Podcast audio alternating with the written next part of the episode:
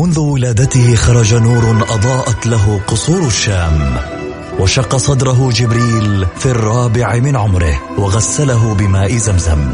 عاش حياته يتيما بلا أب وفقد أمه في عمر السادسة وبوجوده ورسالته وأخلاقه تغير معه العالم. وأصبحنا نسير على سراجه المنير. الآن السراج المنير مع فيصل الكاف على Mix FM. Mix FM هي كلها في ال mix. هي كلها في ال mix. السراج المنير مع فيصل الكاف على Mix FM. Mix FM هي كلها في ال mix.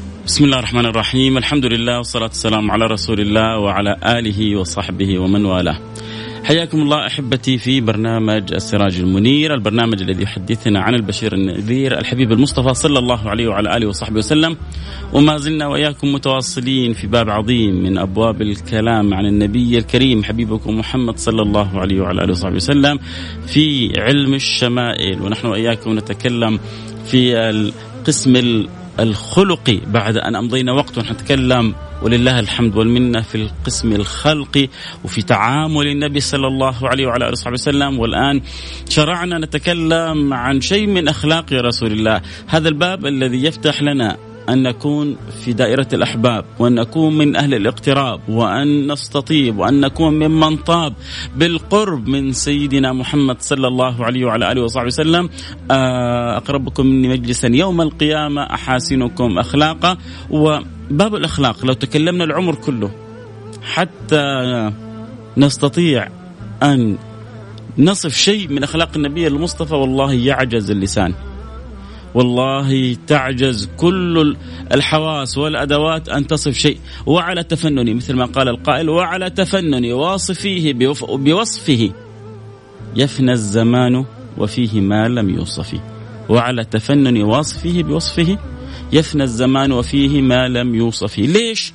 لأنه ما خلق الله مثل سيدنا محمد بن عبد الله منزه عن شريك في محاسنه فجوهر الحسن فيه غير منقسم. هذا حبيبكم المصطفى صلى الله عليه وعلى آله وصحبه وسلم ولكن نحاول أن نتعرف آه، وأن نقتبس وأن نتقرب. نحن واياكم في باب عظيم في باب يعني أنا أعتبر هذا الباب مع باب آخر هم ملاك الأبواب في باب الأخلاق التواضع والرحمة. ما ما رزق عبد بهذين الخلقين إلا وكانت عنده السيادة على باقي الأخلاق.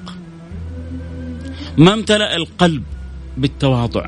ما امتلأ القلب بالرحمة إلا وأكرمه الله سبحانه وتعالى بملاك الجوامع لسائر الأخلاق لأنه القلب المتواضع القلب الرحيم هو من تكون عنده السيادة في باقي الأخلاق النبوية. لا شك أن تواضع النبي المصطفى صلى الله عليه وعلى آله وصحبه وسلم كان هو المدرسة وهو النموذج وهو المثال الذي نحاول من خلاله أن نصل إلى المراتب العلى في التواضع. والتواضع يليق بالعبد المؤمن يليق بالإنسان. الكبرياء تليق بالله سبحانه وتعالى العظمة تليق بالله سبحانه وتعالى. ولذلك الله سبحانه وتعالى أوحى للنبي وجاء في الحديث إن الله إن الله أوحى إلي أن تواضعوا. إن الله أوحى إلي أن تواضعوا فلا يبغي أحدكم على أحد ولا يغلب أحدكم على أحد. ما يمكن للإنسان أن يرى نفسه على الآخرين. أنت عبد مثل أولئك العبيد كلنا عبيد لله سبحانه وتعالى. كن كلنا عند الخلق سواء لا فرق بين عربي وأعجمي. لا فرق بين أبيض وأسود. ما في فرق بين الخلق كلهم عند الله سبحانه وتعالى. فتح باب واحد للتفاوت. وأما المساواة هي حاصلة بين سائر الخلق. الباب الوحيد للتفاوت باب التقوى. أما لا صاحب مال ولا صاحب فقر لا صاحب جاه ولا صاحب منصب لا صاحب حسب ولا صاحب نسب كل الخلق عند الله سواء إلا من فاق بالتقوى لا فرق أو لا فضل لعربي على أعجمي إلا بالتقوى. أي أي أي تلك الشريعة وتلك الأخلاق وتلك الشمائل وتلك الآداب وتلك الوصايا النبوية التي أوصى الله سبحانه وتعالى بها نبيه أن يبلغنا إياها تفاعلنا. تواصلنا معها ينبني فيه بعد ذلك تفاوتنا. فأوحى الله إلى نبيه أن تواضعوا.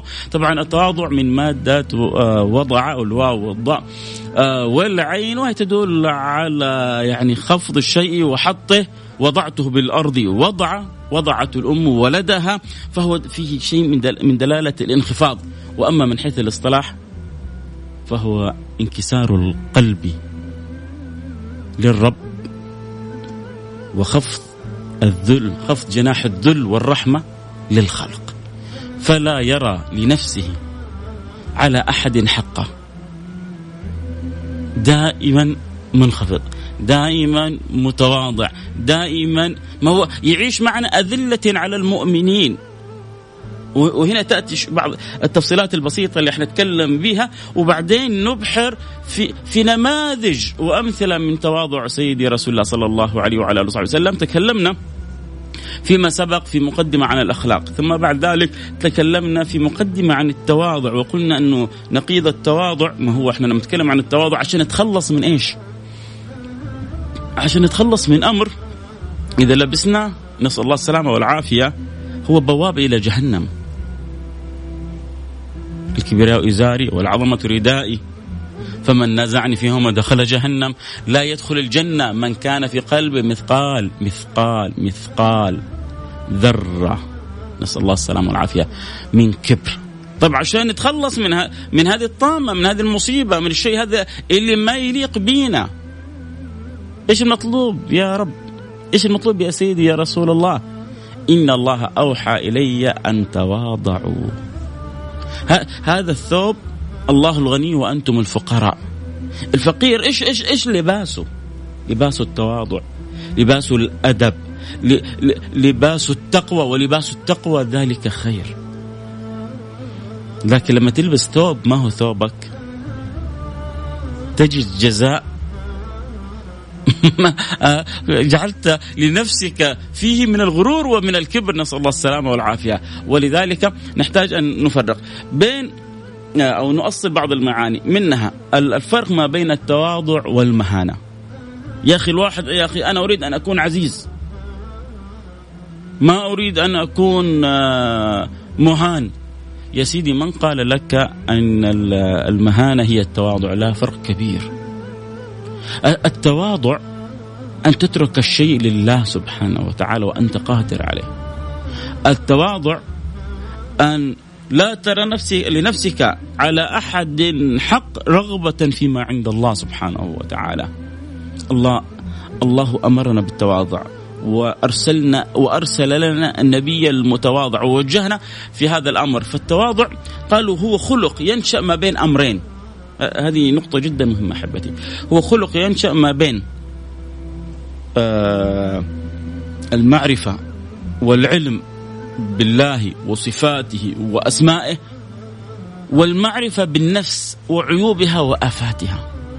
فلما تتعرف على جلال الله وعلى عظمة الله وعلى قوة الله وعلى تلك الأسماء والصفات وتأخذ حظها ونصيبها منك تعرف أن الله هو الغني.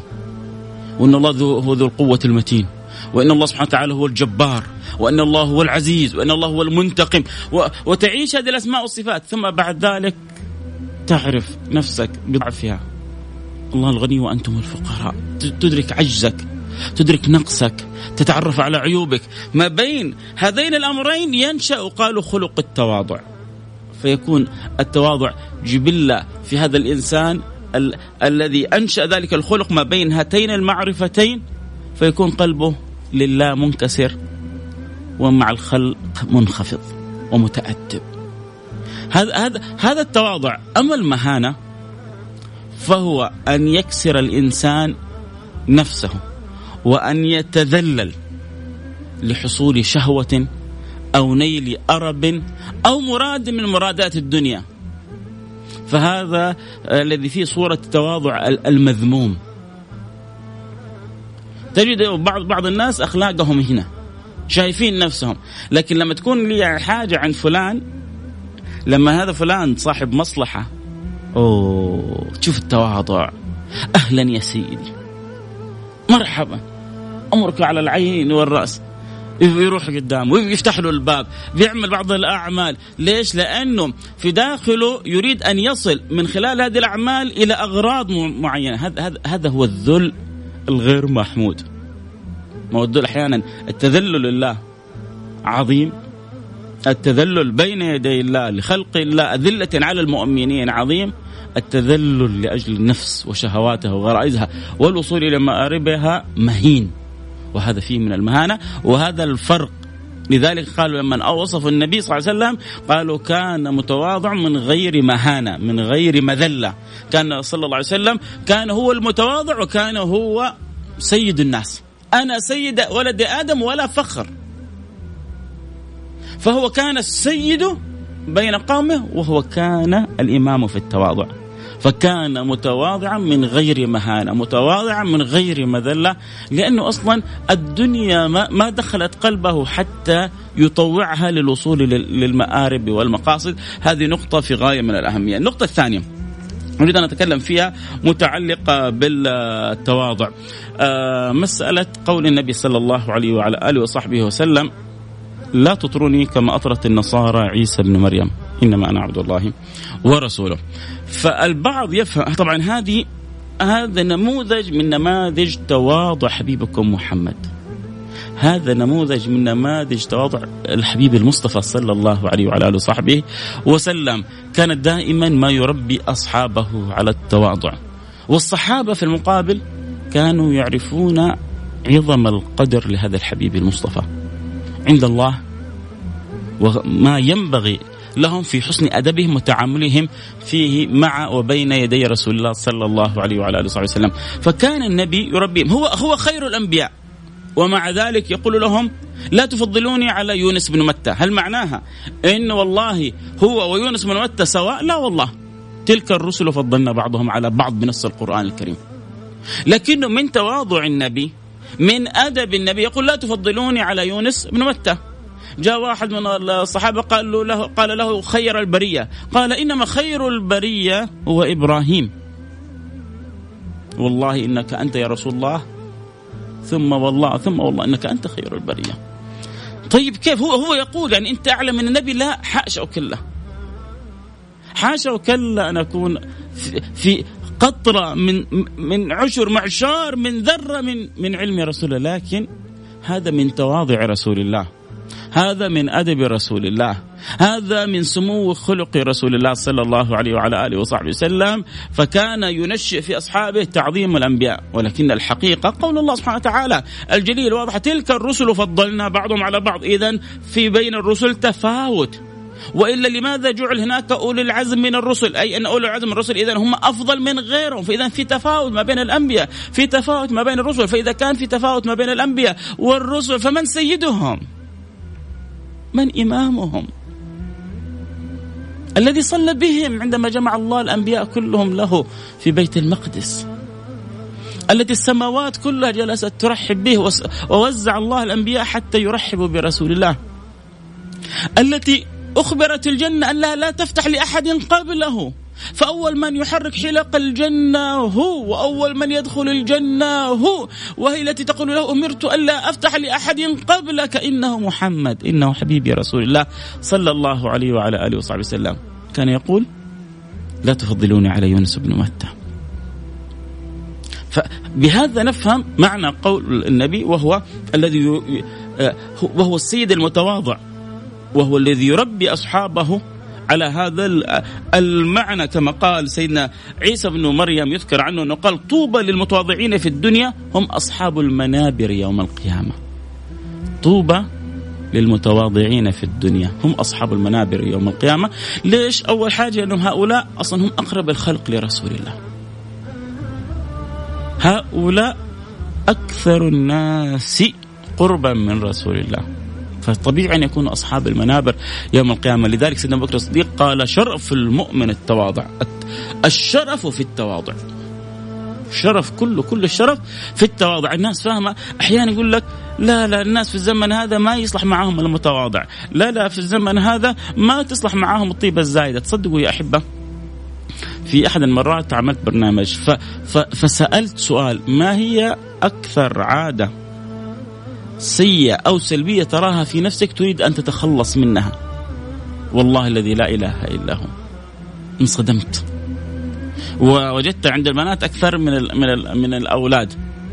أغلبهم كتبوا أن العادة السيئة أو السلبية اللي نريد نتخلص منها الطيبة الزايدة. إن الله طيب لا يقبل إلا طيبة. فإذا عندك طيبة زايدة معناك إنك أنت مقبول عند رب العالمين. ما أدري من فين تدخل علينا الأفكار والاوهام لا نبغى نتخلص من الطيبة الزايدة هذه. في الزمن هذا ما يعيش الطيب في الزمن هذا ما ينفع الطيب. هذه هذه وساوس شيطانية هذه أوهام إبليسية آآ آه، آآ آه، للأسف تصدر لنا ثم يعني نراها في أفلام أو مسلسلات ويعيشها الإنسان في العقل اللاواعي ثم بعد ذلك ينثرها قولا. طبعا للأسف كثير هم هم ضعاف الشخصية. هو لا يفرق ما بين الضعف وما بين الطيبة. الضعف غير مطلوب لكن الطيبة مطلوبة. الشدة غير مطلوبة لكن القوة والحزم مطلوبين. لابد أن تكون عندك قدرة على الحزم في مواقف الحزم وقدرة على القوة في مواقف القوة لكن لا تكن. ليس الشديد بالسرعة ولكن الشديد من يملك نفسه عند الغضب. لا تكن لذلك الضعيف الذي يضحك عليك. لست بالخبة الخب يخدعني. لكن كن طيبة كل ما زادت طيبتك افرح. إن الله طيبا لا يقبل إلا طيبة. فأنت معناه أنك دلالة أنك مقبول عند الله سبحانه وتعالى. فسيد المتواضعين كان يقول لا تطروني كما أطرت النصارى عيسى بن مريم. أول حاجة هذا دلالة تواضع سيدي رسول الله. النهي هنا النهي ماذا؟ أريدك أن تركز معي. لا تدخل الباب كما دخل سعيد. هل تفهم من كلامي؟ إنك لا تدخل الباب ابدا؟ بأمانة بأمانة بصراحة. هل تفهم من كلامي إنك لا تدخل الباب ابدا؟ لا تدخل الباب كما دخل سعد. لا تطروني كما أطرت. اذا هناك في ما يسمى بمنطوق المفهوم مفهوم المنطوق. إذا النبي يقول لك إن أردت أن تطريني فلا تطريني بإطراء يجاوز الحد.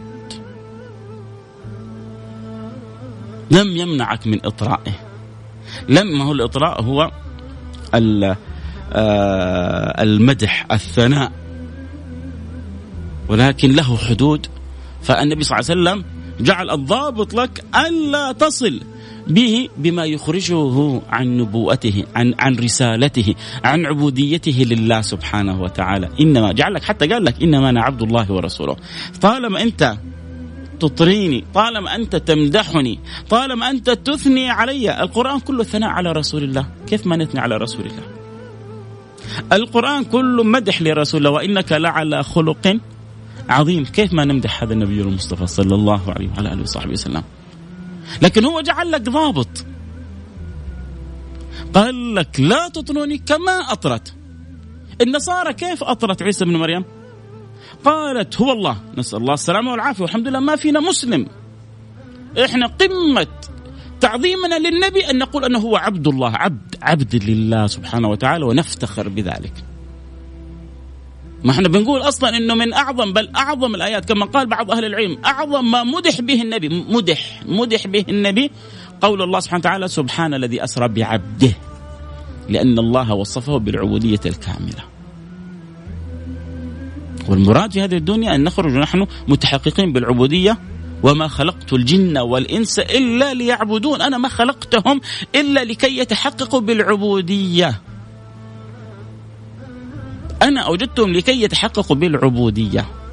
فالله وصف النبي بالعبودية الكاملة لا تطروني كما أطرت النصارى عيسى بن مريم. قالوا هو الله. قالوا هو ابن الله. قالوا ثالث ثلاثة كلها إطراءات كفرية. كلها إطراءات شركية. أما عندما نحن نطري أو نمدح أو نثني أو نذكر النبي صلى الله عليه وسلم فتح لنا الباب وقال لنا في إطار إنما أنا عبد الله ورسوله. في هذا الإطار قل ما شئت.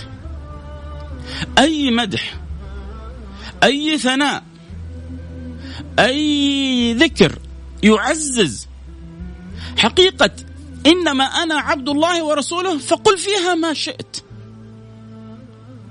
فالأمر ليس لأنه جاء يعني فترة كأن البعض كان يتحرج من مسألة الثناء أو أو أو المدح أو الذكر لرسول الله صلى الله عليه وسلم. ثم يأتي بعد ذلك ويقول لك قال رسول الله لا تطروني. كما أطرت النصارى عيسى بن مريم. بالفعل هو يقول لك عندما تريد أن تذكرني أن تمدحني لا تقتدي بهذه الطريقة الخاطئة. إنما امدح أو اثني بالطريقة الصحيحة. وسيدنا الصحابة كانوا يمدحون رسول الله. الصحابة كانوا يثنون على رسول الله. أعطوني مدح. يلا خلونا في الشعار الآن اللي بيشعروا كذا أعطوني مدح أجمل من مدح سيدنا حسان. وأجمل منك الله الله الله الله. وأجمل منك لم تر قط عيني. وأفضل منك لم تلد النساء.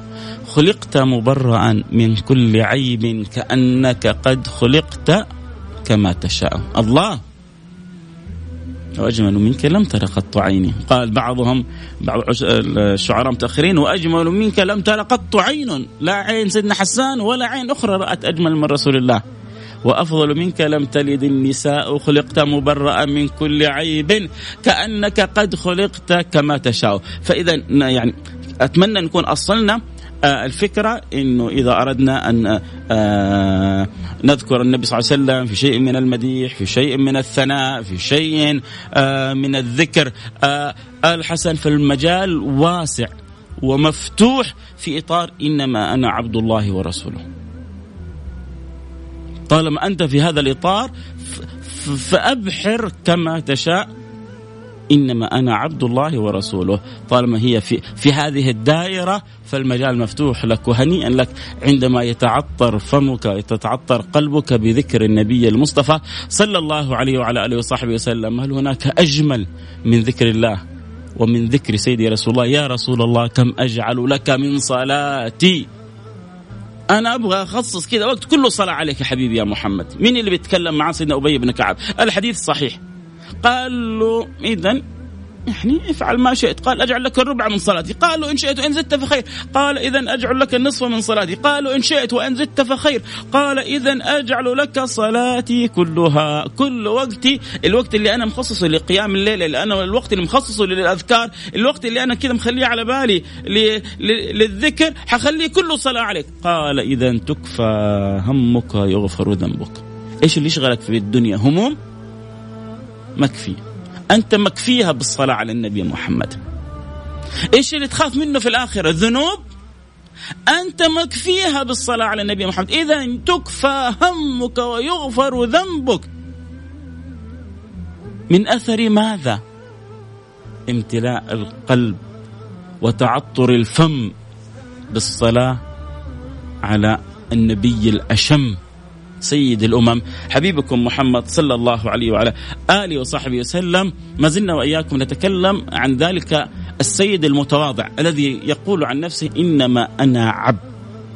أكل كما يأكل العبد وأجلس كما يجلس العبد. جاء واحد من الصحابة يتكلم مع رسول الله وشاف النبي يعني النبي مهاب من رآه بديهة هابة ومن خالطه معرفة أحبه.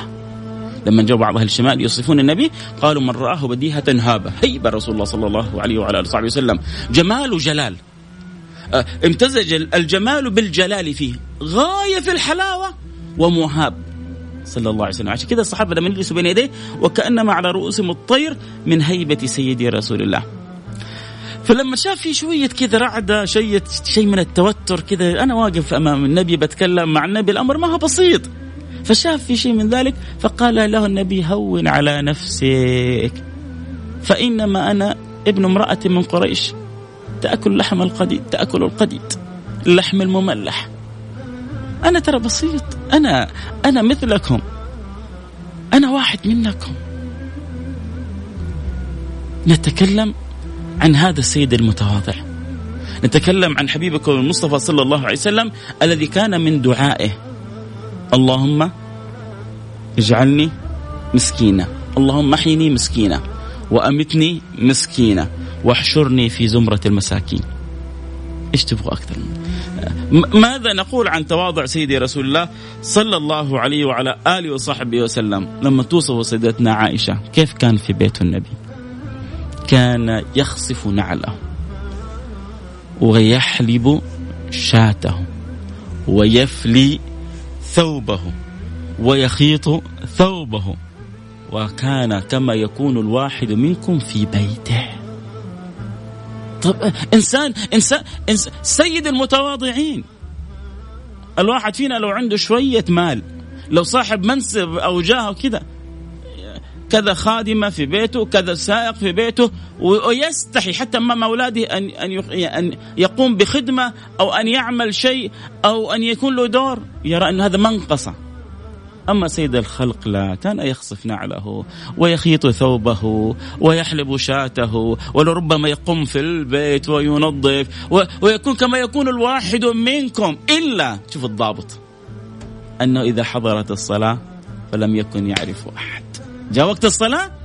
موعدي مع ربي أنسى الخلق كلهم. ما زال الحديث عن سيد المتواضعين.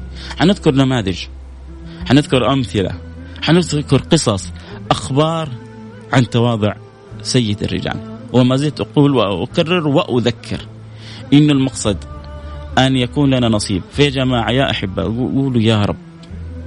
كما أسمعتنا من أخبار سيد المتواضعين ما أسمعتنا فاجعل لنا نصيب من التواضع. وإن تلا قلبنا بشيء من الكبر فلا يخلصنا منه إلا أنت يا رب فيا رب خلصنا من هذا الكبر. يا رب رب خلصنا من الأخلاق الذي لا ترضيك واجعل فينا من الأخلاق ما يرضيك. أدبنا بالأدب الذي أدبت به حبيبك المصطفى أدبني ربي فأحسن تأديبي. يا جماعة لابد ننتبه لهذا الجانب. عشان نسعد في الدنيا والله والله صاحب الخلق الحسن محبوب عند الخلق مقرب عند الرب. إيش تبغوا أحسن من كذا؟ الناس تستلطف صاحب الأخلاق الحسنة. تستعذب الجلوس مع صاحب الخلق الحسن تستلذ بالقرب من صاحب الخلق الحسن وهو قريب من الله وقريب من رسول الله صلى الله عليه وعلى آله وصحبه وسلم. ما زال الحديث بقية. آه، نلتقي على خير بإذن الله سبحانه وتعالى. اللهم صل وسلم وسلم. اللهم صل وسلم على سيدنا حبيبنا محمد وعلى آله وصحبه أجمعين. والحمد لله رب العالمين. حنروح فاصل احبتي سريع جدا ونرجع نواصل معاكم الحديث آه، عن نماذج وقصص وأخبار متعلقة بسيد المتواضعين حبيبكم محمد. اللي يحب يتابع الحلقة أكيد آه، صوت وصورة يمكن ينضم لنا على الإنستغرام live فيصل كاف وكذلك على البيرسكوب Mix FM على الإنستغرام live فيصل كاف وعلى البيرسكوب Mix FM الإنستغرام F A I S A L K A F آه، نرجع نفتح الجميع. وطبعا على ما نرجع من الفاصل من يحب أن يذكر باقي آه، أصحابه للمتابعة يستمع شيء من الأخبار من القصص آه، من المعلومات يتعرف فيها على وصف على خصلة على فائدة على قصة تحيي في قلبه الشيء الكثير من أخبار وتواضع البشير النذير. طبعا لا لأن المتكلم فيصل حشو لكن لأن المتكلم عنه هو حبيبكم محمد. صلوا عليه. اللهم صل وسلم وبارك على سيدنا محمد وعلى آله وصحبه أجمعين. فاصل ونرجع نواصل.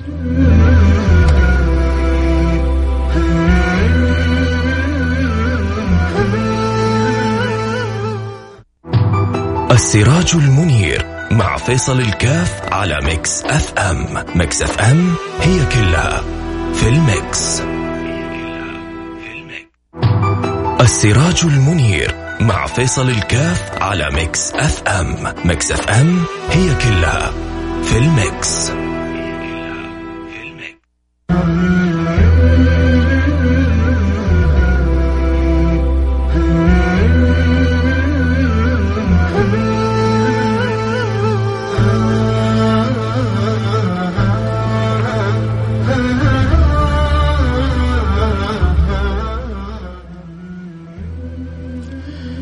بسم الله الرحمن الرحيم الحمد لله والصلاة والسلام على رسول الله وعلى آله وصحبه ومن والاه حياكم الله أحبتي في برنامج السراج المنير ونحن وإياكم نتذاكر أخبار البشير النذير حبيبكم محمد صلى الله عليه وعلى آله وصحبه وسلم وما ألذ وما أجمل أن يكرمنا الله سبحانه وتعالى بالحديث عن سيدي رسول الله صلى الله عليه وعلى آله وصحبه وسلم وأسأل الله الذي متع الألسن والأفئدة والمسامع والأبصار بذكر سيدي الحبيب المختار حبيبي محمد صلى الله عليه وعلى وصحبه وسلم أن يكرمنا وإياكم بصحبته في الآخرة وأن نكون من أقرب الخلق إليه وحتى نكون من أقرب الخلق إليه ذكرنا أن أعظم ما يقربنا له أن نجتهد في هذه الدنيا القصيرة على تحسين الأخلاق وتحسين الأخلاق باب ليس بالمعجز. ربما يكون ليس بالسهل تماما ولكنه ليس بالمعجز. إنما الحلم بالتحلم إنما العلم بالتعلم. فالعلم بالتعلم. وحل حلم الخلق بالتحلم؟ فالإنسان يستطيع أن يربي نفسه يربي نفسه على الكرم عنده بخل. كيف إني أنا أكون شخص كريم؟ على انه الكريم قريب من الله السخي قريب من الله قريب من الناس البخيل بعيد من الله بعيد من الناس. آه المال عزيز على نفسي كيف أنا أخرج المال؟ آه كيف أتواضع؟ أذكر مرة قصة تذكر للشيخ الشعراوي قصة مشهورة. يوم من الأيام راح إلى الجزائر واحتفلت الناس. كان الشيخ الشعراوي في في برامج له تأثير وصيت جدا كبير. وفي الجزائر كان هناك أعداد كبيرة من المتعلقين والمحبين للشيخ الشعراوي حتى يقولون أنه كادت السياره أن تحمل من شدة الإقبال والالتفاف والحب للشيخ الشعراوي. حتى إذا انتهى من محاضرته كان عنده موعد مع وزير الأوقاف. أخذوا يبحثون عن الشيخ الشعراوي هنا وهنا وهنا وهنا آه، الموعد الوزير ينتظر. تعرف عاد المسؤولين الحكوميين لما يكون في موعد زي كذا خلاص يدب القلق. فين اختفى الشعراوي؟ الآن المسؤول حيعاتبنا المسؤول منتظرنا. أين ذهب الشيخ الشعراوي؟ ما هو في المسجد ما هو في السيارة ما هو بين الجمهور ما هو هنا ما هنا. تعرفوا أين ذهب يا سادتي؟ لقد ذهب إلى لقد ذهب تعرفوا أين ذهب؟ لقد ذهب إلى الح... إلى حمامات المسجد. ليش؟ ليش ذهب لحمامات المسجد؟ خشى على نفسه أن يداخلها الكبر والغرور فقال لابد أن أربيها.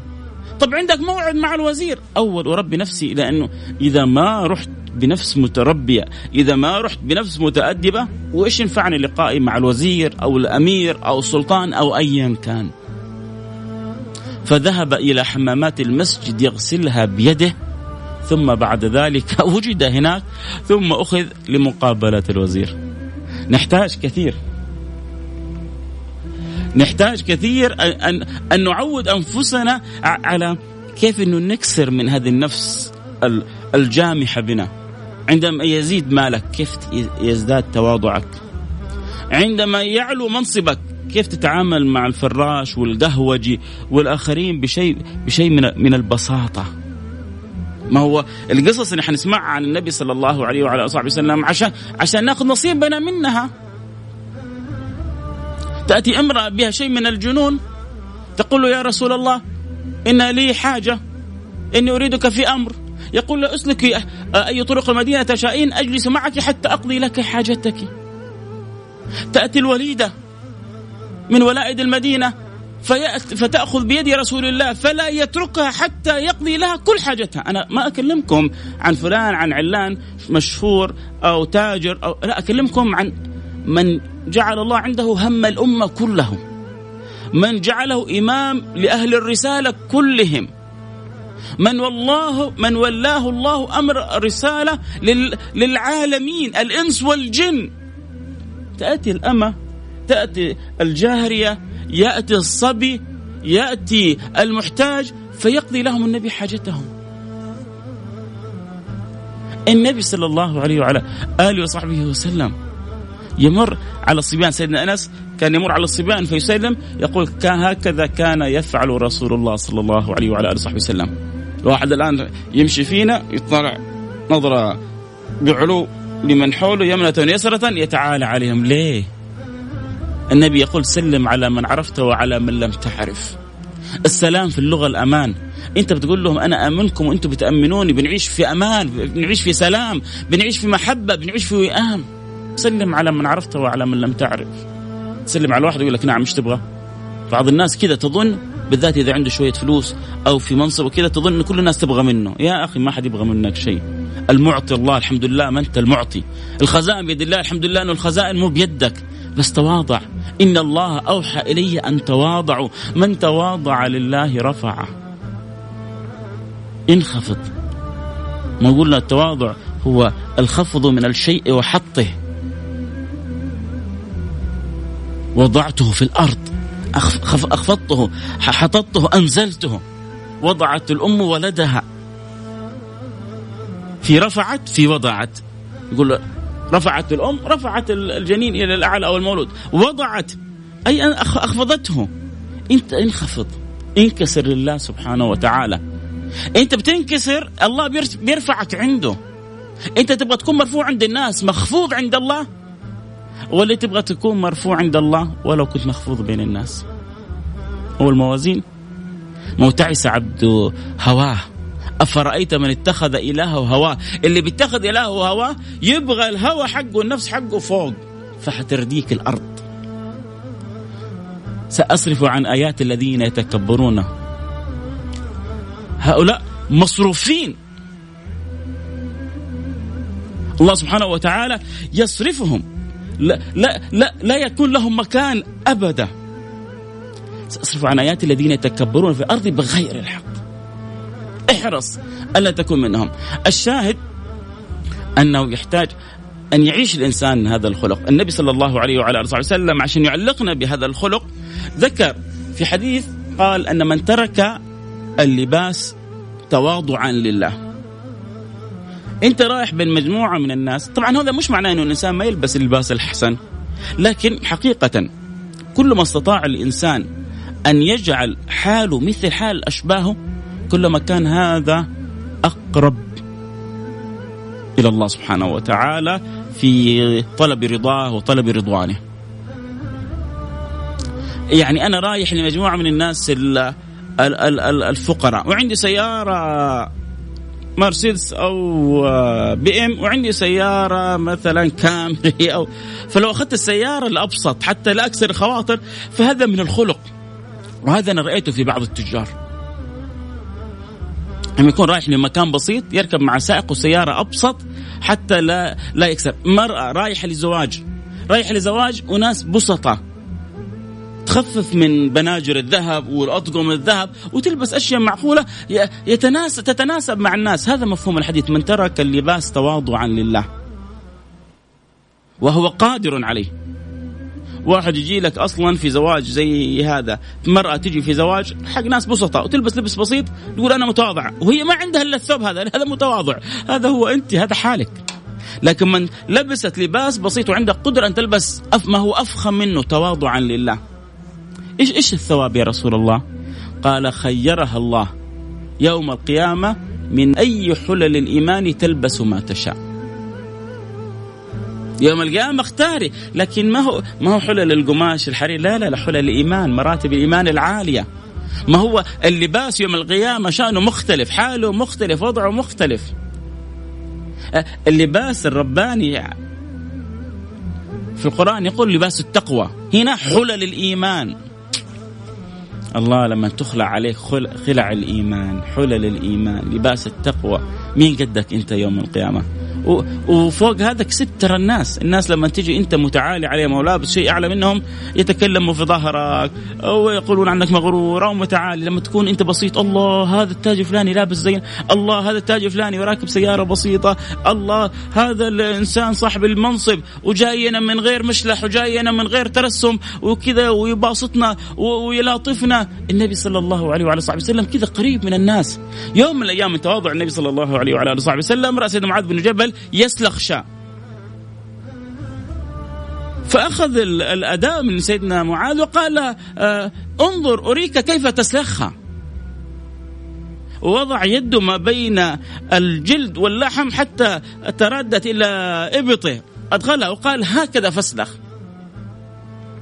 أنا نبي الله أحط يدي في الشاة وأسلخ الشاة. خلي معاذ يدبر عمره آه، بساطة النبي. النبي لما كان آه، يقبل على أصحابه يقول لهم هل من مريض فأعوده؟ هل من جنازة فأشهدها؟ هل من صاحب رؤيا فيقص علينا رؤياه ما أجملك يا حبيبي يا رسول الله. ما أطيب حديثك ما أطيب مجلسك. سعد الصحابة والله. حق للصحابة أن يصيبهم ما أصابهم عند لحظة وفاته من من طيشان العقل من ال يعني عدم تذكر قول الله سبحانه وتعالى إنك ميت وإنهم ميتون. سيدنا عمر يقول وكأني أول مرة أسمعها يا جماعة ناس يعيشون مع أجمل الخلق أطيب الخلق أعدب الخلق أنور الخلق أبهى الخلق أزهى الخلق أحلى الخلق. كيف يعني ما هو سهل والله. الواحد فينا إذا فقد أبوه ولا أمه ولا عزيز عليه يكاد يخرج عن طور حسه. فكيف هؤلاء فقدوا؟ اجمل ما في الدنيا هذه. حبيبهم محمد. يعذرون فيما حصل لهم. لولا أن الله ثبتهم بسيدنا أبي بكر الصديق. وقال يا عمر أما سمعت قول الله سبحانه وتعالى إنك ميت سيدنا محمد. وانما ميتون؟ قال وكأني أول مرة أسمع مع أنه يعرفها. لكن الحب وغلبه الحب. فلذلك كان النبي صلى الله عليه وسلم يلاطفهم يكون قريب منهم. كان هو يقول لهم لو دعيت إلى ذراع أو أهدي إلي من الشاة كراع لقبلت. الكراع في الشاة هو أمر محقر يعني أمر بسيط الكراع. والذراع ما هو مفطح كامل شيء يعني ولو حتى على حاجة بسيطة من الشاة. أنا حأجيب حأقول مرحبا. سوف ألبي. هكذا النبي محمد صلى الله عليه وعلى آله وصحبه وسلم. هكذا الأخلاق هكذا آه، آه، التربية التي يربي فيها النبي أصحابه يربيهم على التواضع. يوم من الأيام يقول لسيدنا عمر إنك يعني إن, رأيت أويس القرني حكى عن أويس القرني وأنه سيد التابعين وأنه كان بارا بأمه وأنه كان فيه برص إلا أن الله شفاه إلا موضع درهم تحت إبطه. سأل الله أن يبقيه فيه حتى يتذكر نعمة الله آه، عليه. من مراد من قرن. كلما جاء وفد من مراد من قرن كان يسألهم عن ويس ليش؟ لأنه سيدي رسول الله قال لسيدنا عمر إذا رأيته فسل فسله أن يستغفر لك الله يغفر الله لك. نعم. عمر. الذي لو كان نبي بعدي لكان عمر. إيه يا ابن الخطاب ما سلكت فجا إلا وسلك الشيطان فجا آخر. عمر اللي فيه خطان أسود من كثرة البكاء. عمر أمير المؤمنين يروح لواحد من التابعين ويقول له لا تنساني آه، من الدعاء واستغفر الله لي ويغفر الله لي ليه؟ عشان يربي أصحابه على التواضع. كان رسول الله صلى الله عليه وسلم يشرب من من الماء الذي يشرب منه أصحابه. يقول سيدنا أبو بكر سيدنا أبو سيدنا أبو هريرة يقول يلتمس بركة المسلمين. نعم نعم نعم نعم. هو البركة كلها. البركة تلتمس ممن؟ من حبيب محمد. هو يلتمس بركة المسلمين؟ ما هو يا جماعة؟ بيقول مثل ما قلنا في أول الحديث عن التواضع. إن الله أوحى إلي كما جاء في الحديث آه، الصحيح الصريح المليح الفصيح عن حبيبكم محمد. إن الله أوحى إلي أن تواضعوا. الله سبحانه وتعالى خلقني بهذا الخلق. وقال لي أخبركم أن تتخلقوا بهذا الخلق. النبي صلى الله عليه وعلى آله وصحبه وسلم لما دخل مكة وهو فاتح مكة كان مطأطئ الرأس حتى تلامس جبهته ولحيته ظهر الدابة استحياء من الله سبحانه وتعالى. ماذا أقول لكم في تواضع سيدي رسول الله؟ ماذا نتكلم عن أخلاق النبي المصطفى صلى الله عليه وعلى آله وصحبه وسلم؟ ماذا نقول عن حثه الصحابة حثه زوجاته حثه آه، من حوله كلهم على تربية التواضع على التنشئة على التواضع على أن يكون التواضع هذا حال فيهم ساري فيهم ما هو شيء متكلف. يبدأ لربما في البدايات متكلف عند بعضنا البعض ولكن بعد ذلك يتحول إلى حال. لأن هم كانوا يرون التواضع في النبي صلى الله عليه وعلى آله وصحبه وسلم يرونه عيان. كان إذا أكل يأكل على الأرض. هم يصفونه. كان يجلس على الأرض ويأكل على الأرض ويعتقل الشاة يعني يحلبها ويجيب دعوة المملوك ولو على خبز الشعير. لو يدعون مملوك أي عبد أو أما أو لو دعوه على خبز شعير لا أجابهم. وما كان يرد أحد لا غني ولا فقير ولا يحتقر أحد ويجيب الوليمة ويشهد الجنائز يأتي ضعفاء المسلمين. ما هو بس أنا أنا النبي أبغى الأقوياء أبغى الأغنياء. لا لا لا لا. بل النبي يعلمهم يقول وهل تنصرون إلا بضعفائكم؟ هل هل أنتم تنصرون إلا بضعفائكم؟ اهتموا. لذلك أول ما اهتم النبي بالبسطاء وأول ما اهتم النبي بالفقراء وأول ما اهتم النبي بمن كان لا يؤبه لهم ويعلم الناس ويقول لهم رب أشعث أغبر ذي طمرين مدفوعا على الأبواب لو أقسم على الله لأبره عشان ما يتعلم احتقار أحد ويتواضع لكل أحد. ما هو إيش التواضع يا جماعة؟ قلنا انكسار القلب لله وخفض الجناح من الذل والرحمة لسائر خلق الله. اخفض جناحك.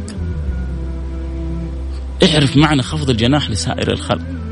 فلا تشوف واحد تقول هذا والله هذا عامل هذا كناس هذا حجام هذا زبال ربما هذا يكون من أقرب المقربين عند رب العالمين. أنت ما ما تعرف إيش حال هذا عند المولى سبحانه وتعالى. ما تعرف إيش كانت منزلته عند الله سبحانه وتعالى. النبي صلى الله عليه وسلم من تواضعه يوم من الأيام أصحاب النجاشي جو إلى عند النبي صلى الله عليه وعلى آله وصحبه وسلم. فقام النبي في خدمتهم. قالوا يا رسول الله إحنا نكفيك. قال إنهم كانوا لأصحابنا مكرمين وأنا أحب أن أكافئهم. هذولا أصحاب اللي أكرموا أصحابي عندما ذهبوا إلى الحبشة. ما خلي غيري هو بنفسه. أنت تعرف لما أنت تروح تدخل على شركة تشوف إنك أنت المدير ممكن يروح يجيب للموظف قهوة بنفسه. لما تشوف آه المسؤول هو يترك كرسيه ويجلس في كرسي بجوار آه آه, آه، الإنسان المقابل له في في مستوى واحد. عندما ترى هذه البساطة عندما ترى هذا التعامل عندما ترى هذه الأخلاق كيف كيف ما تتعلم التواضع؟ كيف ما تجبر على التواضع؟ عندما تراه يكون في خدمة من حوله عندما تراه يجالس آه، الفقراء وبعد ذلك يعلمك أن هذه سنتي ومن رغب عن سنتي فليس مني كيف ما يكون لك نصيب؟ كيف ما يكون لك نصيب منها؟ عشان كذا يحتاج الواحد أن يؤصل هذه الفكرة في داخل النبي صلى الله عليه وعلى آله وصحبه وسلم. حج. هذه هذه القصة من من العجائب. عجائب ليه؟ لأنه شوف النبي بيعلم أصحابه وهو في غاية الأدب مع الله سبحانه وتعالى. النبي حج في رحل رث. كذا كذا كذا الوصف. في رحل رث. وقطيفة تساوي أربع درهم أو لا تساوي يعني أو أقل من ذلك. إيش عاد أقل من كذا؟ ما عاد في أقل من كذا. حج رسول الله في رحل رث وقطيفة تساوي أربعة دراهم.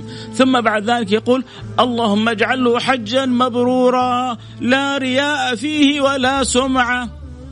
الله.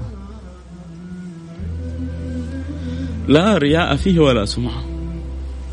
خايف النبي الدابة هذه أو القطيفة اللي عليها هذه أو الأحوال البسيطة هذه أن يكون فيها رياء وسمعة، أية رياء وأية سمعة يا سيدي يا رسول الله.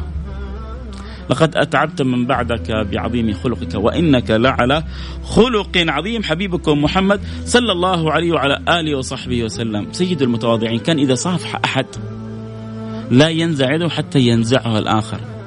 تواضعا لله سبحانه وتعالى. كان صلى الله عليه وعلى آله وصحبه وسلم يتتبع الغبار في المسجد. ينظف حتى إذا رأى غبار رأى شيء غير مناسب ينظفه في المسجد. يوم من الأيام جاءته شام فجثى على ركبتيه فأكل. فقال الأعرابي يا رسول الله ما هذه الجلسة؟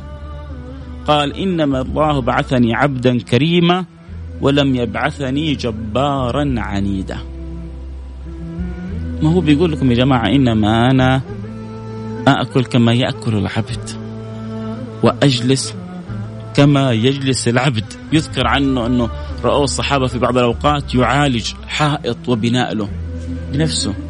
الواحد فينا عنده فلوس عنده دراهم. أنا ليه ما يرضى يسوي حاجة في البيت؟ يا يا رجل فائدة من فوائد إنك أنت تقوم بدور في البيت إنك تتعلم التواضع. إنك أنت آه، تكسر شوية من نفسك المتعالية. عارفين إنك تقدر بفلوسك تسوي كل حاجة. والله يا ما ناس عندهم مليارات. في لحظات سلبت المليارات. ويا ما ناس كانوا أغنى الاغنياء هم الآن فين؟ فين قارون؟ وفين هامان؟ وفين من كانت عندهم تلك الأموال كلها؟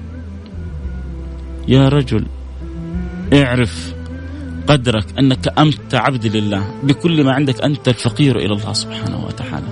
عش معنا فقرك عش معنا أدبك مع الله.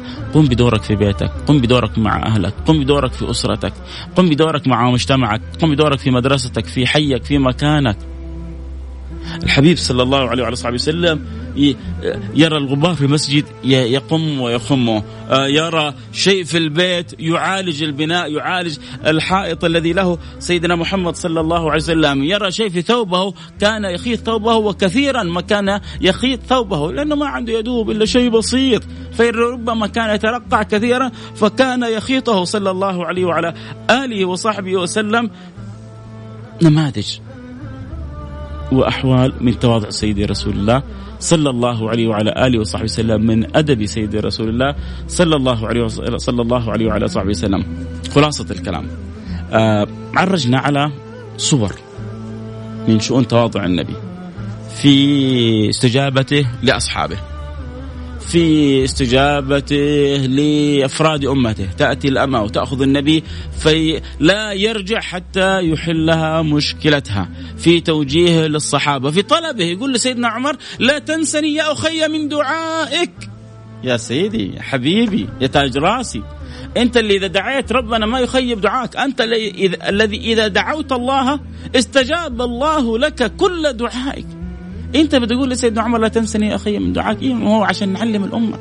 التواضع بس هو لما بيعمل كذا سيدي رسول الله مو بس عشان يعلم الأمة لأنه هو سيد المتواضعين فالتواضع فيه جبلة. ما هو الصحابة كانوا بيشوفونه بالطريقة هذه. فصاروا بغير اختيار سادة المتواضعين أصحاب النبي المصطفى الأمين. في الفتوى كل واحد منهم يقدم الآخر. في التعامل كل واحد منهم يجل الآخر. يأتي آه، آه، المحتاج فيتبادرون إلى آه، الإحسان إليه، ليش؟ لأنهم تربوا في مدرسة سيدنا محمد. ما أريد أن أطيل أكثر من ذلك. إن شاء الله حننتقل إلى خلق آخر فيما يقبل علينا بإذن الله سبحانه وتعالى من الحلقات. لكن أنا رجائي إنه ما نخرج من هذا الخلق، أرجوكم إلا ولكم يعني شدة إلحاح على الله سبحانه وتعالى أن نكرم بهذا الخلق الكريم، فنأمن إنه نبتعد لأنه لما يدخل خلق التواضع الكبر ينسل ويخرج تلقائيا. أنت تبغى ربي يطرد الكبر منك تواضع بس. كيف يا أخي أطرد الكبر؟ كيف أطرد الغرور؟ مرة سهلة. ما تبغى تصير شخص مغرور؟ كيف أطرد التعالي؟ كيف أطرد؟ هذه أسماء كبيرة. أدخل التواضع. كل هذه الظلم تروح لوحدها. انكسر. روح ارجع نظف الحمام اللي في بيتك إذا تشعر إنه فيك غرور وتعالي. نظف السيارة اللي عندك. شيل وسخ من الشارع. النبي يذكر عن رجل أنه بأبعد غصن من الطريق فغفر الله له. يا أخي نظف. انزل ما هو بس لازم إذا في شو إذا في تصوير ها إذا في جروب تطوعي حنتصور فيه. أروح وننزل وبعد ما نخلص التصوير يلا خلصنا شباب يلا خلاص انتهينا. لا سوي الشيء لله يا رجل. ابعد عن عن الشيء اللي بنسويه للناس. والله ما حينفعون الناس. من طلب رضا الناس بسخط الله سخط الله عليه وسخط الناس عليه. ومن طلب رضا الله بسخط الناس رضي الله عنه وأرضى الناس عنه. احرص دائما على رضا العلي الأعلى. حتشوف الأشياء كلها مسخرة لك. حتشوف الأشياء كلها مستجيبة لك. فهذه أنا وصيتي لك بكل حب. آه إنه التواضع إن الآن كل من يسمعني كل من يتابع كل من يشاهد أرجوكم نقول يا رب اجعلنا متواضعين. نوينا انه ربنا يعيننا على خلق التواضع. ما هو المعونة من الله؟ لابد منها. يا معاذ إني أحبك في الله فلا تدعنا دبر كل صلاة. اللهم أعني على ذكرك وعلى شكرك. وعلى حسن عبادتك. فإذا لم يكن عون من الله للفتى فأول ما يجنيه على الفتى اجتهاده. أول ما يجنيه الإنسان أو يجنى على الإنسان اجتهاد الإنسان هو أول ما يجني عليه. فإذا محتاجين معونة. فيا ربي أعني حتى أكون متواضعا. نوينا التواضع. نستمر في الدعاء نلح على الله سبحانه وتعالى نتأمل في أخبار النبي سيدنا محمد صلى الله عليه وعلى آله وصحبه وسلم كيف كان متواضع؟ كيف يمازح الصغير؟ يمسك بعيني سيدنا أبو أبا عمير أخو سيدنا أنس الصغير قل يا أبا عمير ما فعل النغير؟ سيدنا الشافعي يستنبط منها أربعين مسألة من الملاطفة من الأدب من التواضع من الحب من الأخلاق من أشياء كثيرة كيف نعامل الصغار؟ كيف نعامل نساءنا؟ كيف آه، نعظمهم. كيف ندرك أنه النبي وصانا بهم آه، هي وصية النبي واستوصوا بالنساء خيرا المجتمع اللي حولنا آه، الموظفين اللي تحتي أولادي من أنا في دائرتهم أو أنا في منصب أعلى منهم أو أنا في تجارة أغنى منهم كيف أكون لهم متواضع؟ كيف أنخفض لهم أذلة على المؤمنين؟ كيف أحققها بهذا الأمر؟ كيف أترك اللباس؟ تواضع لله وترك اللباس مو بس ترك اللباس هذا ترك أشياء كثيرة. لله فيخيرك الله يوم القيامة من أي حلل الإيمان تلبس ما تشاء ويعلو قدرك وشأنك يوم القيامة. ثم بعد ذلك تجتهد بشيء من الأعمال البسيطة ولو حتى بسيطة. اليوم بكرة روح جيب عامل نظافة اجلس كل معاه. أدخل عامل نظافة معاك للمطعم. تتربى على التواضع. افرش سفرة وتعال كل على الأرض. يا أخي سيدك محمد لا أنا ما أقدر. طبعا المصاب بألام المصاب بوجع المريض معذور لكن أنت الحمد لله بصحة وعافية.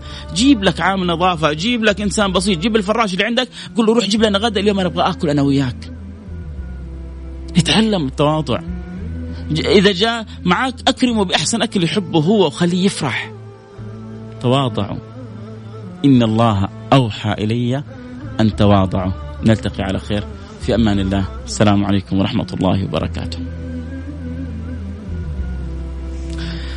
حياكم الله أحبتي. ما شاء الله تبارك الله. الحلقة تجري جري الوقت يجري جري لكن إن شاء الله أتمنى أن تكونوا استمتعتوا بها بالكلام عن سيدي وحبيبي محمد صلى الله عليه وعلى آله وصحبه وسلم. الكلام دائما عن النبي وممتع حبيبكم محمد. فالله يجعلنا وإياكم ممن استأنس بالكلام عن سيدي وحبيبي آه، رسول الله صلى الله عليه وعلى آله وصحبه وسلم. آه، في الختام آه، نختم خلاص؟ باقي لنا الدعاء صح؟ نتوجه بالدعاء. بعد الدعاء اللي يحب نذكر اسمه على الهواء ينضم لنا على الانستغرام live ويكتب لي اسمه وإن شاء الله ابشروا بكل خير. انضم على الانستغرام live @فيصل كاف واكتب لي اسمك. أنا أنوي بذكر أسماءكم التعارف. آه، لأن المؤمن قوي بإخوانه وأنتم إخواني وأحبابي أعطيتوني ساعة من وقتكم. أكرمتوني بما لا أستحق. تفضلتم علي آه، بهذا الوقت. آه، فأنتم أصحاب فضل علي. فانا لي الشرف أني أتعرف عليكم وأن أذكر أسماءكم. فاللي يحب ينضم لنا على الانستغرام لايف الآن حنفتح من جديد الانستغرام يبدو مع الوقت. انتهى لكن إن شاء الله الآن نرجع. آه نفتحه. عبد الله تفتح لنا إياه. الله يخليك. ضعه في الشاحن وارجع. نسوي لها save. save وافتح من جديد الانستغرام عشان اللي يحب نذكر اسمه الآن بعد آه، الدعاء. مباشرة نقرأ أسماءكم وأتشرف بها. الانستغرام F A I S A L K A F F A I S A L K A F طيب جميل. عاد ثبت لنا اياه الله يبارك فيك. تعال كذا خلاص انتهينا من التصوير إحنا. آه وإحنا ندعو الله سبحانه وتعالى. آه الآن إحنا في في أوقات إجابة. في في اليوم الجمعة في ساعة مستجابة. وما نعرف إحنا من يصدق فيستجيب الله له الدعاء فندخل كلنا يعني في بركة ذلك الشخص. كلنا ندعو من قلوبنا ونتوجه إلى الله. آه، إحنا يعني علينا واجب تجاه أنفسنا تجاه أهلنا تجاه مجتمعنا تجاه بلادنا تجاه وطننا آه، تجاه الأمة إنه نكثر من الدعاء. النبي صلى الله عليه وسلم كان يدعو للأمة كلها كان يدعو لأمته صلى الله عليه وعلى آله وصحبه وسلم آه، أن الله سبحانه وتعالى يغفر لها يرحمها يلطف بها. تعال كذا أريح لك عبد الله.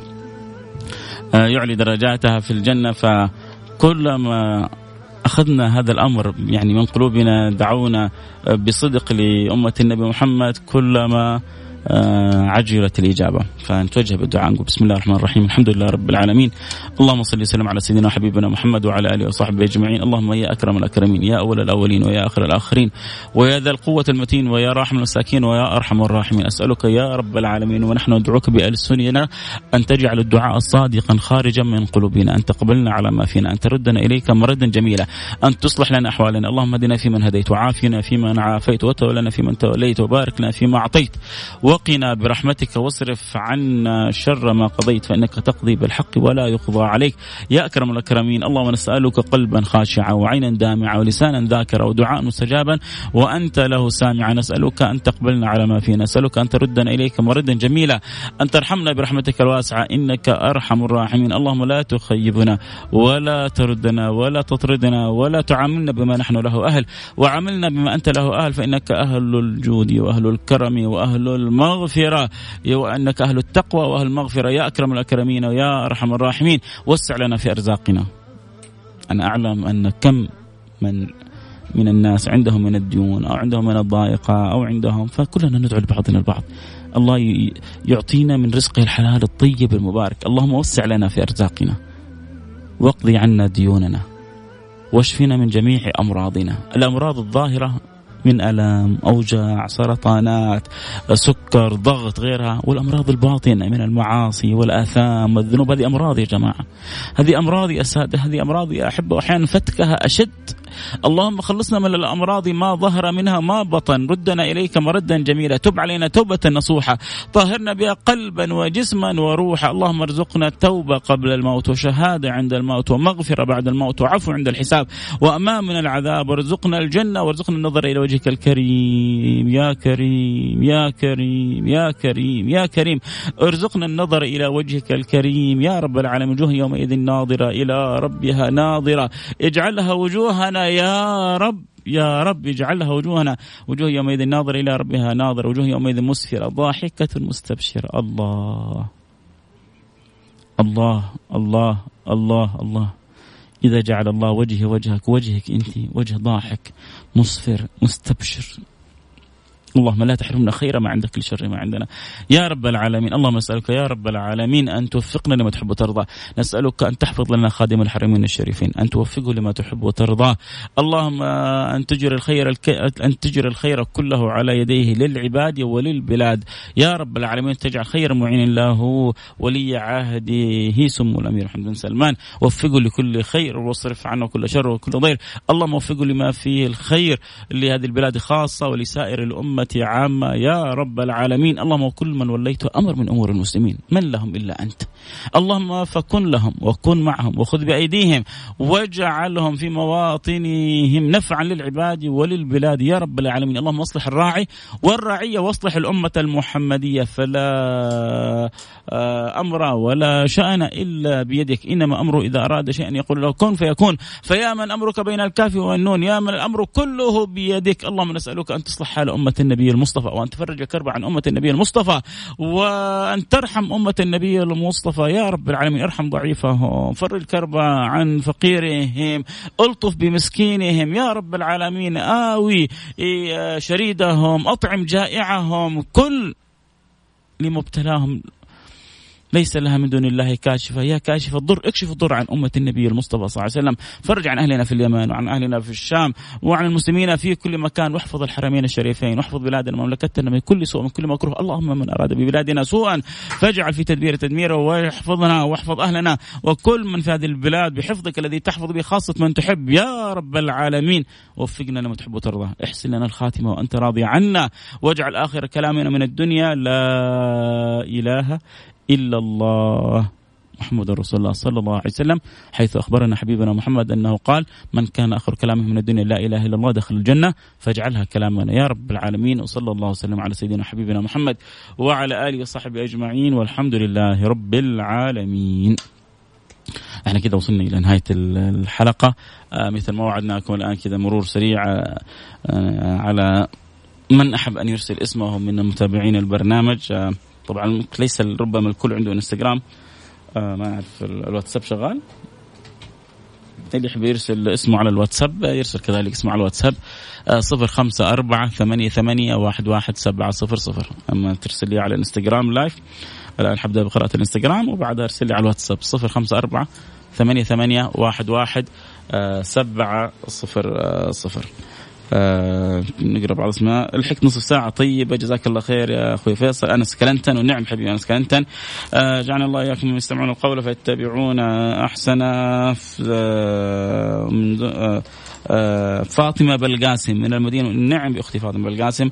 محمد الصبحي حياك حبيبي محمد الصبحي. مدثر عبد الرؤوف لك كل التحية. آه بدر أحمد بازهير حياك حبيبي. محمود من الرياض. آه تشرفت بيك آه يا حبيبي محمود. آه الجبرتي بلال الجبرتي حياك الله. آه واحد يقول لي قلت كلمة زبال لرجل النظافة. يعني سامحنا على الكلمة فشكرا على التنبيه.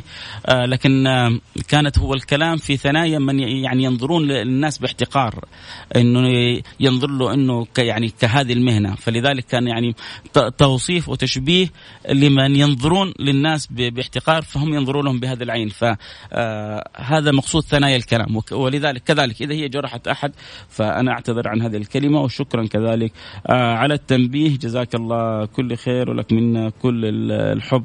آه والود حلو جميل إنه نكمل بعضنا البعض بهذا الكلام الطيب. ماجد النجار حياك الله حبيبي ماجد النجار. وعبد الرحمن جميل خوجة. والنعم عبد الرحمن جميل خوجة. وناجم حسن من جدة. حياك الله يا ناجم حسن ووردة ونبيل وبلال. أهلا وسهلا بالثلاثة آه، الأخيار. علي جابر أبو أنس حياك. محمد البار حياك. منورين عندي البرنامج وعلي بيقول لي الحلقة روعة إنت الروعة. راشد الفقيه حياك حبيبي راشد الفقيه سعيد جدا بمتابعتك للبرنامج. آه، كل حبيبي نذكر أسمائهم الآن على إنستغرام live فيصل كاف. اكتب لي اسمك أو عبر الواتساب 054 88 11700 ادعي لي ربي يقضي عني ديوني ربنا يفرج كربك ويقضي دينك يسهل لك جميع أمرك. أبو مشعل احمد الحارثي حياك يا حبيبي أبو مشعل. أيمن آه، عبده آه، أو عيد الله. حياك الله يا أيمن. آه، منور البرنامج يا سيدي. آه كذلك آه على الواتساب. الآن باقي الأسماء حنجيبها على الواتساب عشان آه ما يزعل أصحاب الواتساب. آه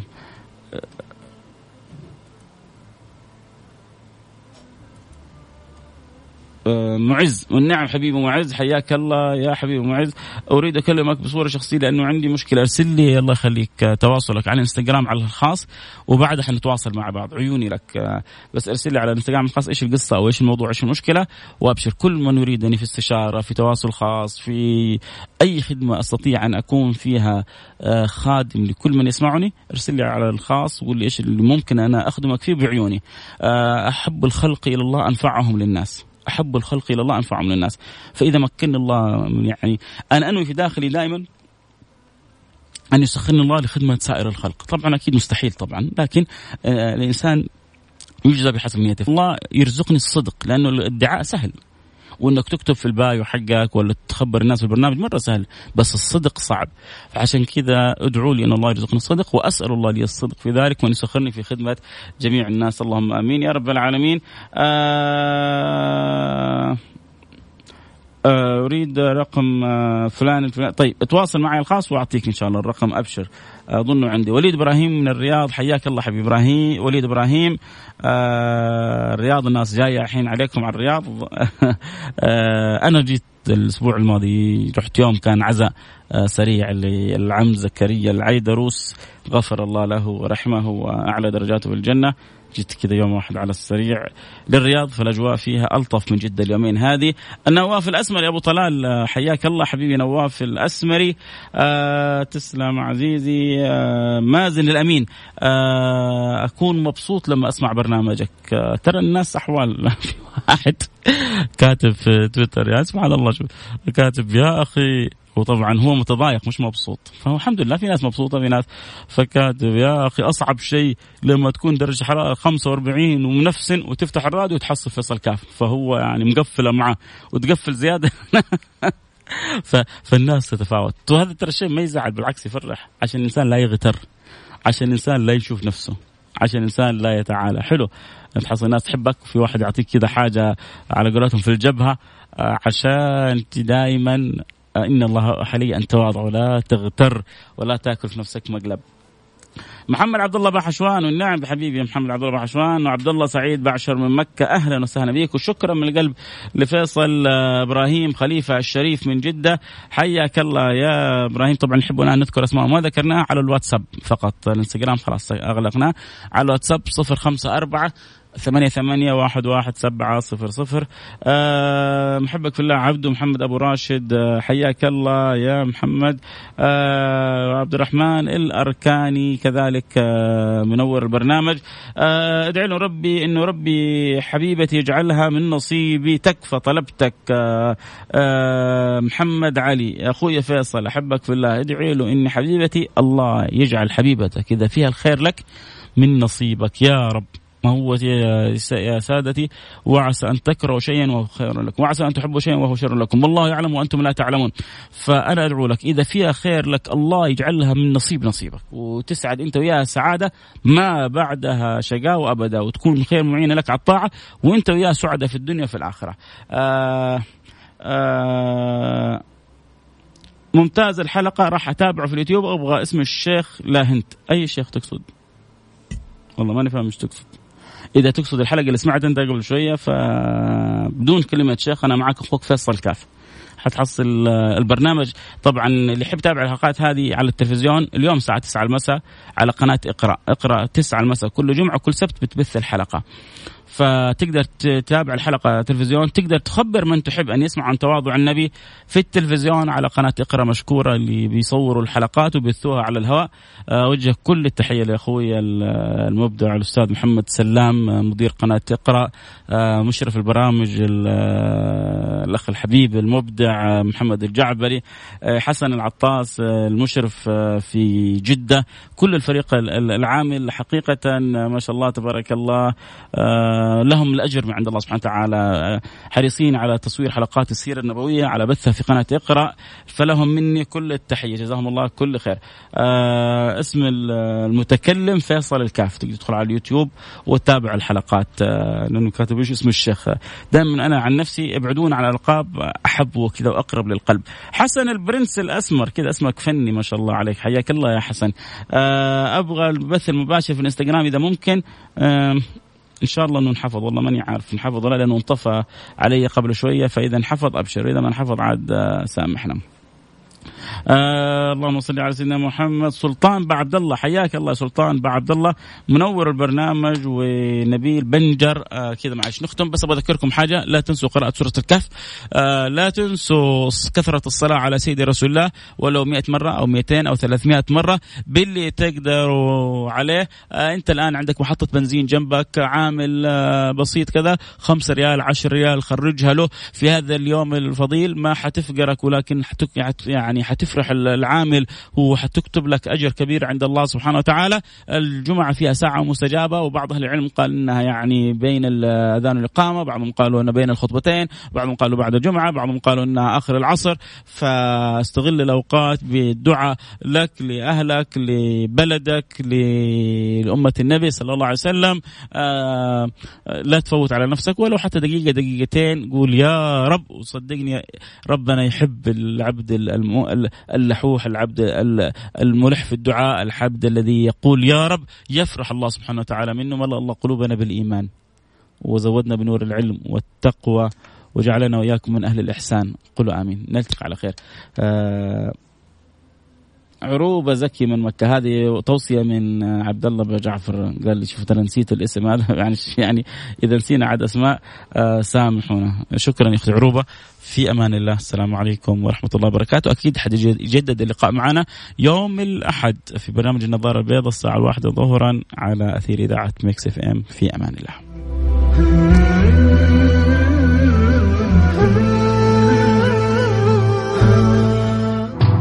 السراج المنير مع فيصل الكاف على Mix FM. Mix FM هي كلها في ال mix.